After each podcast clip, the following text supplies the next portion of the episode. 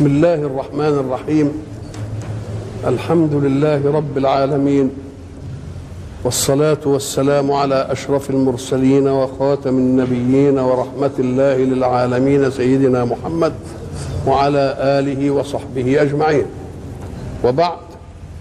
فقد وقفنا في اللقاء السابق عند قول الله سبحانه: لا تجعلوا، أعوذ بالله من الشيطان الرجيم، لا تجعلوا دعاء الرسول بينكم كدعاء بعضكم لبعض.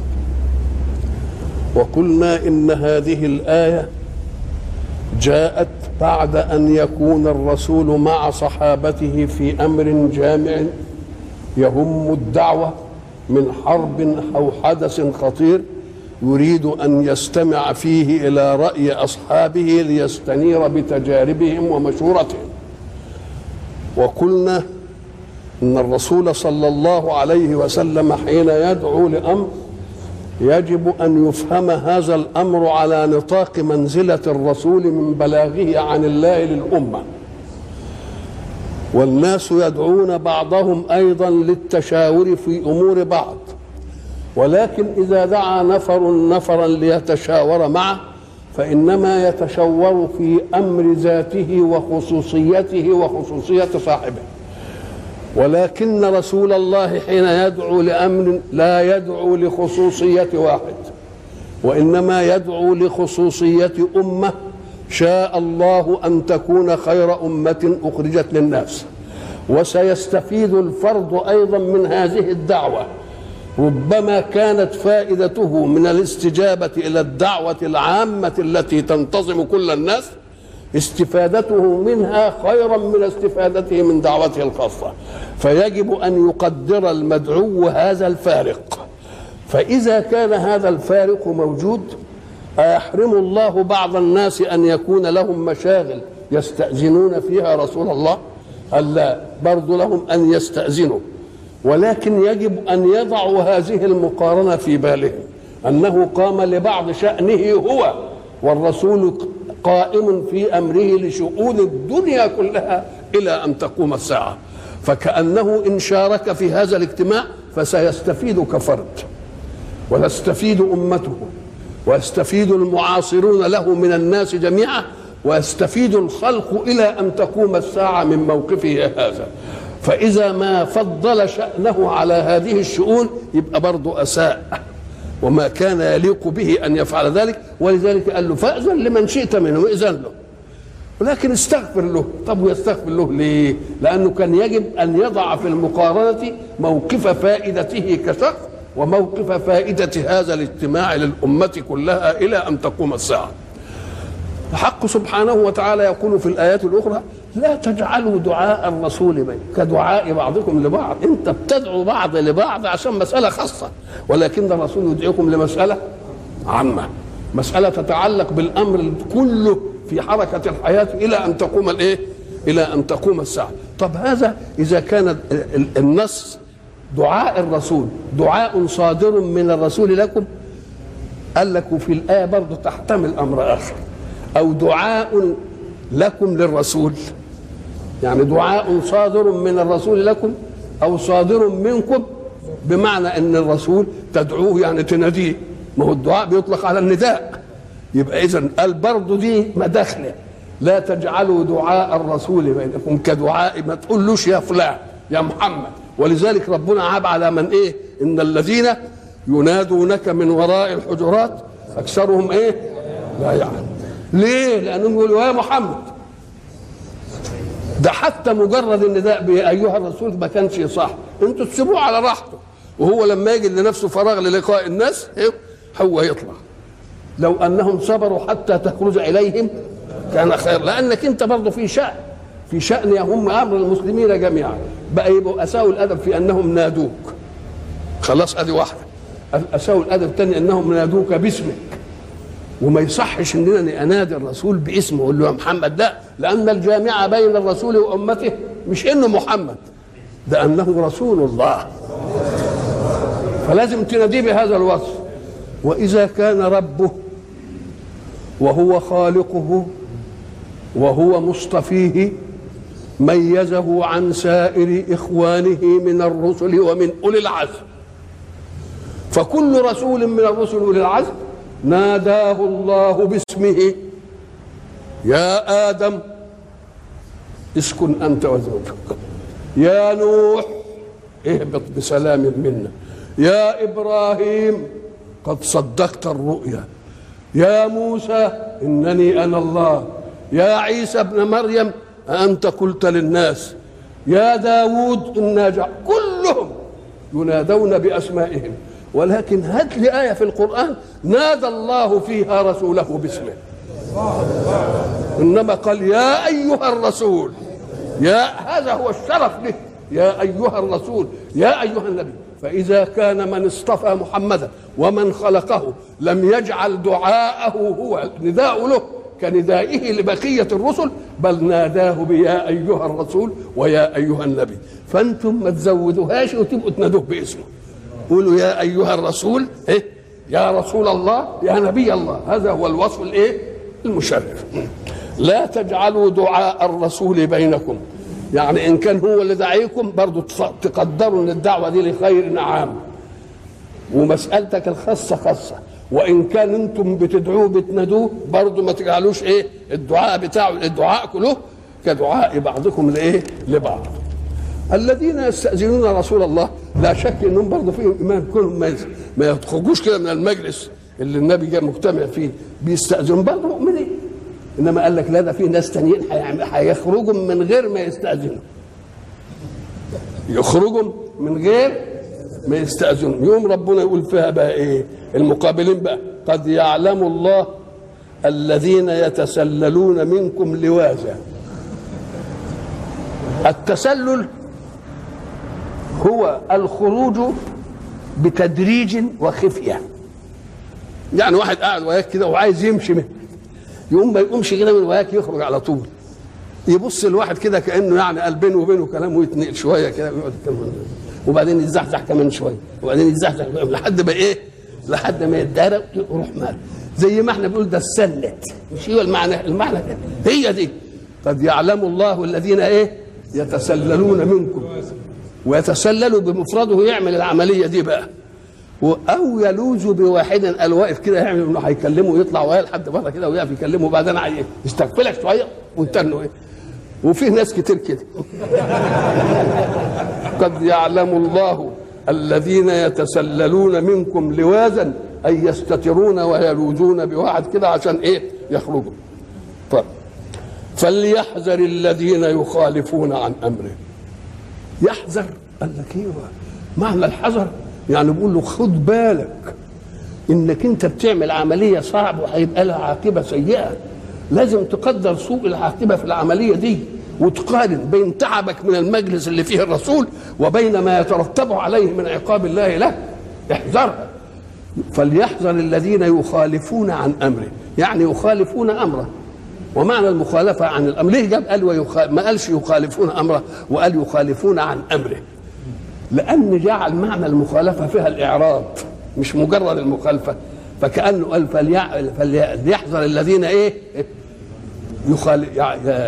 يخالفون عن أمره، يعني يعرضون عنه، لأن المخالفة قد تكون عن غير إعراض، إنما ده المخالفة دي لإيه؟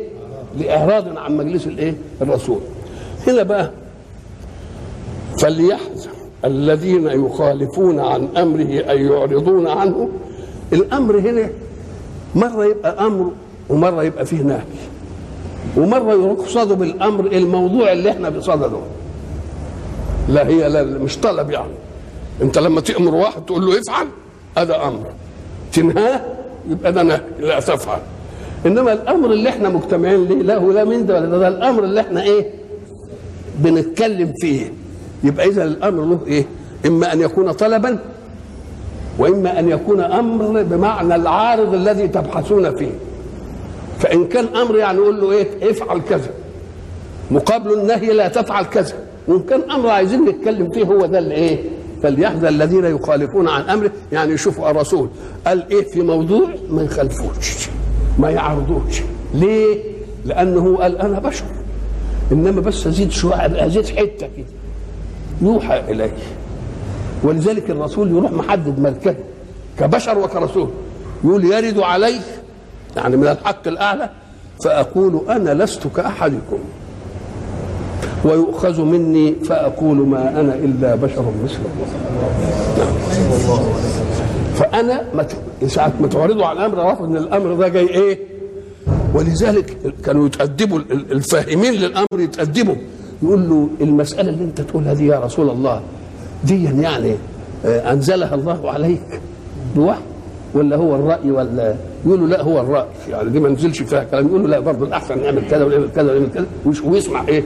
ويسمع كلام. فما لم يرد فيه نص يسمع ويشوف إيه اللي اللي زي مثلا في في غزوة بدر قال له أنت نزلت على الماء ده والماء ده يبقى كذا وكذا، لا لو نزلنا على الماء الفلاني ده يبقى أحسن لأننا نبقى عايشين مش عارف. قال له لأن أنت مش المنزل ده أنزلك الله، لو أن الله أنزلك هذا المنزل لم يكن لنا فيه إيه؟ فيه إذا قضى الله ورسوله أمره لم يكن له إيه؟ ما كان له يعرف. خلاص انتهت المسألة. نعم. فليحذر الذين يخالفون عن أمره أن تصيبهم فتنة. ده في الدنيا بقى يا ده في الدنيا، أو يصيبهم عذاب أليم. يبقى في إن نفدوا منها بحيالهم في الدنيا يبقى هتنتظرهم من إيه؟ عذاب إيه؟ عذاب أليم. وبعد ذلك يقول الحق سبحانه آية يختم بها سورة النور، ألا. ساعة ما تسمع ألا دي اعرف إن جرس تنبيه لشيء بعدها مهم. وده ليه؟ يقول لك ألا أداة تنبيه. طب وبينبه ليه؟ قال لك لأن الكلام سفارة بين المتكلم والمخاطب. المتكلم عنده كلام عايز يقوله لمين؟ الواحد اللي بينقل له الكلام وهو السامع يبقى خالد ذهن، لكن اللي عايز يتكلم يبقى حضر المسألة بذاته أولا فيبقى عنده إيه؟ أنس بما يتكلم به. لكن اللي يسمع يبقى مفاجأ، فإذا فوجئ من تريد أن تسمعه يمكن في المفاجأة دي تضيع منه بعض الإيه؟ الكلمات. والله يريد أن لا يضيع حرف من الكلمة اللي هتيجي بعد ألا. يقوم يعمل إيه الحق؟ يقول إيه؟ يروح منبهك بكلمة هي في واقع الأمر ملهاش معنى ذاتي إلا أنها جرت تقول لك أنا هتكلم أنا إيه؟ ألا. طب ألا إيه؟ يقوم الواحد يتنبه. يبقى الفترة بتاعت الدهشة تروح عند مين؟ عند ألا، وبعدين يبتدي يتكلم الكلام اللي إيه؟ اللي هو عايزه، يبقى ما يفوتش ولا ايه. وده اسلوب العرب، هو لما مثلا يقول ايه الا هبي الا وبيخاطب المراه اللي بتناول الكاس الا هبي بصحنك فاصلحي لها، الا هي ايه؟ وهو بينبهها عشان تبقى ذهنها مستعد عشان لما يقول الكلام المفيد يبقى ما يضيعش منه ولا ايه. فلما ربنا الا يبقى نبهنا بقول تنبههم لان انا هقول كلام ايه؟ كلام مهم ومش عايز يضيع منه ولا ايه؟ ولا حرف، لأنني لو قلته على طول على ما تتنبه لي يكون ضاع جملة يكون ضاع كلمة يكون، وأنا مش عايز يضيع منك ده، لازم تتنبه. ما هو ده الحذر. ألا إن لله ما في السماوات والأرض. لله ما في السماوات والأرض. طب السماء والأرض ظرف اللي فيها إيه؟ كل الشيء اللي احنا بنشوفه علوي وايه وسفلي، بس السماء والارض هي لله اللي فيه. قال لك ما هو ايه الحته الثانيه؟ لله ملك السماوات والارض، يبقى الظرف له والمظروف له، ولكن عاده الظرف يبقى اقل في القيمه من المظروف فيه. يعني ما تحطش حاجه في تحط حاجه في في الخزنه يبقى اللي في الخزنه اسمى من مين؟ اسمى من الخزنه. تحط حاجه في كيس يبقى الحاجه اللي حطيتها في الكيس اسمى من الايه؟ من الكيس. يبقى السماء والارض كما كان مهمتها ايه؟ عظمتها في إيه؟ فيما فيها. ولذلك يقول لك اوعى وانت ماسك المصحف تكون معاك ورقه مهمه كده وتحطها في في المصحف. كتير بيعملوا كده، معاه مش عارف فلوس يحطها في المصحف، معاه ورقه مهمه كده يحطها في، يقول له لا عيب. ليه؟ قام قال لك لان المحفوظ دائما اسمن من المحفوظ فيه ولا أسمن من كتاب الله، فإياك أن تجعل كتاب الله حافظا لك في شيء. نعم. ألا إن لله ما في السماوات والأرض. لله إيه؟ ملك بتاعه. طيب ما حدش ادعاه أبدا. ما أشهدتهم خلق السماوات والأرض ولا خلق إيه؟ وما كنت متخذ المضلين عضدا. على كثرة المفترين في الألوهية والفرعونية ما حدش قال أنا عملت دي أبدا أبدا، ولا جم إيه؟ ولا جم. ده حتى النمرود لما جه يجادل ويا إبراهيم لما يقول أنا أحيي، قال له برضه أنا أحيي وأميت، ودخل في السفسطة والجدل. قال له طيب نسيب دي، ربنا بيطلع الشمس من المشرق، من فضلك بقى طلعها لنا أنت بالمغرب من فضلك. فبوئت الذي كفر. يبقى دي حاجه ما ادعيتش. فبقول ان لله يعني ملك بس وقيوميه وايه كمان وتصريف، مش خلق الحاجه وسابها كده. ما تفتكرش بقى ان ما دام الميه عماله تنزل لك من المطر والغيم بيعمل لك مش عارف ايه وبتاع المساله كده، لا لا، ده هو ايه، يروح مقدمك مره كده ومانع السحاب ان يتراكم والميه انها تنزل. والبلاد اللي بتمطر دائما تلتفت تقول بتشتكي الجفاف، لا، وبلد تانية ولا في حته تانية من الدوله نفسها بتتغرق بالسيول. اه المساله بقى مش رتابه كده يعني علشان تاخدها انت وتنفذ منها، لا، ده هو قيوم على الاشياء ومالك للاشياء ويتصرف في الايه؟ في الاشياء. الا ان لله ما في السماوات والارض قد يعلم ما انتم عليه. قد يعلم، قد يعلم يقول لك الحق سبحانه وتعالى علاقته بالاحداث، والاحداث هي التي يعبر عنها بالافعال. احنا عندنا لما خدنا في اللغه في النحو يقول لك في فعل اسمه الفعل الماضي، وفعل اسمه الفعل المضارع، والمضارع ده يبقى له قسمين، يا حال يا استقبال. الماضي زمن انتهى، زمن انتهى قبل ما تتكلم. جاءني زيد، قبل ما اتكلم كان هو ايه؟ جاءني، ده فعل اسمه ايه؟ ماضي، وتتحقق خلاص لأن زمن انتهى وهو جه. طيب يأكل محمد، جه دلوقتي. سيأكل محمد، يبقى هياكل بعد شوية. سوف يأكل محمد، يبقى بعد شوية كتير. الله، إذا الحدث إيه؟ في الماضي الحدث إيه؟ وقع. في المضارع الحدث يبقى حال في الوقت، محمد يأكله يعني الآن، ولا هيجي بعدها بشوية بسيطة نقول له سيأكل، ولا بعدها بمدة طويلة إيه؟ سوف يأكل. هنا بقى الحق سبحانه وتعالى الفعل بالنسبة له لا حدث ماضي ولا حدث حال ولا حدث استقبال، كله ماضي وواقع. كله ماضي. احنا كنا تكلمنا حين تكلمنا على قوله سبحانه أتى أمر الله. أتى، لما تقول أتى أمر الله يبقى فعل إيه ده؟ فعل ماضي خلاص. يقوم ربنا يقول بعدها فلا تستعجلوه. طب ده الاستعجال انما يكون لامر لم ياتي، وهو قال اتى. ام قال لك اصل هو لسه هياتي، انما لما هو يقول لك هياتي ولا فيش حاجه تخرج عن مراداته يبقى اتى بالفعل.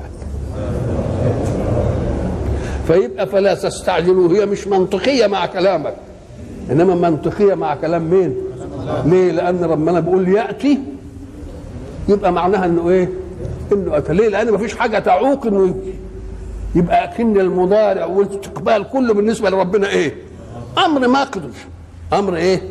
هات بقى قد يعلم. قد يعلم الله ما انتم عليه. قد يعلم ده قد بيتحقق خلاص، ويعلم في الحال او في الاستقبال، القرينه تبينه. أم قال لك ايوه، هو بالنسبة لله قد علم، وبالنسبة لك أنت لأنه لسه ما حدثت يبقى يعلم. إذن ففيه طرف منك وطرف من الحق. فبالنسبة للتحقيق جاء الله بقد، وبالنسبة للاستقبال جاء الله يعلم. قد يعلم ما أنتم عليه ويوم يرجعون إليه فينبئهم بما عملوا. والله بكل شيء عليم. ايه الاوليه جايه الحكايه دي؟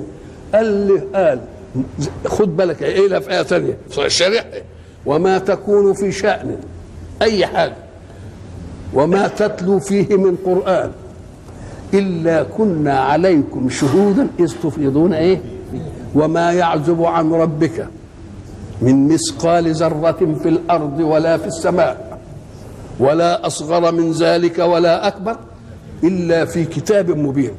واياك ان تعلم اياك ان تفهم ان رؤيه الله للابعاد المختلفه اللي في اماكن مختلفه رؤيه كده، قال لك ده, ده كأن لكل واحد رؤيه لوحده.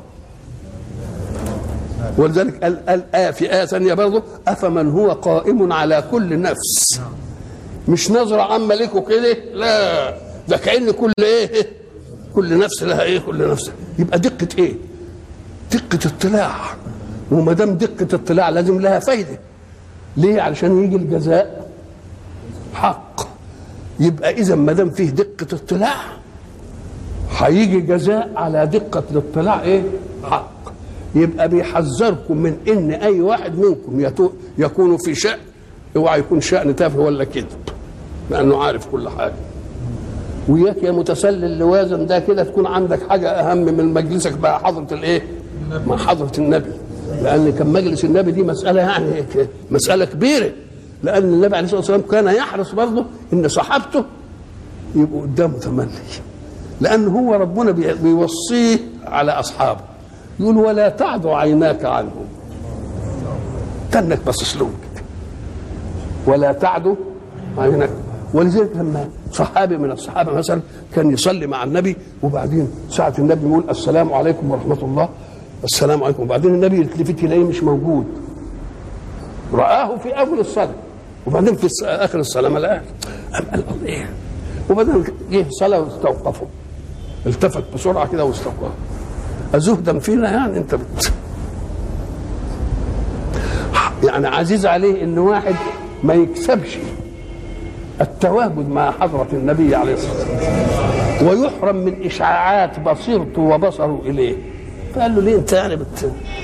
فالراجل أحرج، عايز يفهمه أن الذي دفعه إلى ذلك شيء يسر رسول الله أيضا.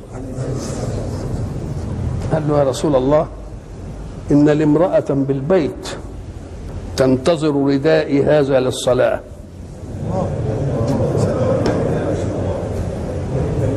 فالنبي دعا له بخير، يعني معناها إنه ما عندهمش إلا إيه؟ طب واحد، أنا جيت هنا وهي منتظراني للصلاة. لما لما راح لمراته قال بعض الصحابة فسألوها بعد ذلك قالت والله لقد غاب عني قدر مئة تسبيحة. الله الله، شوف شوف الساعة بتاعتها. ايه الراجل غاب ليه؟ الله عماله بت... الله مستشرفه وتنم. فلما راح قال انت غبت عني ليه؟ برضه حبش يعني. فقال لا والله ان رسول الله استوقفني وقال لي كذا كذا فقلت له كذا كذا. قالت له اتشكو ربك لمحمد؟ يبقى ده يسر حضره النبي ولا ما يسروش؟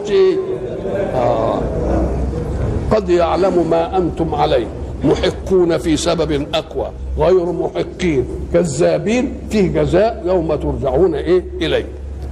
وبعد ذلك منه قال ألا إن, ألا إن لله ما في السماوات وما في الأرض، ده ملك وقهر، والأرض قهر وجبروت ومش عارف إيه. قال إياكم أن تفهموا أن ملكي لكم ملك استعباد، ده ملك رحمة، بدليل انني نظمت لكم حياتكم تعيشوا فيها على نور، عشان تمشي كده لا تحطم لا ادنى منك ولا اللي اعلى منك يحطمك، وتمشي في كل حاجه على هدى وايه وبصيره. والدليل على ذلك ان يقول بعدها بسم الله الرحمن الرحيم تبارك الذي نزل الفرقان. والى لقاء اخر ان شاء الله.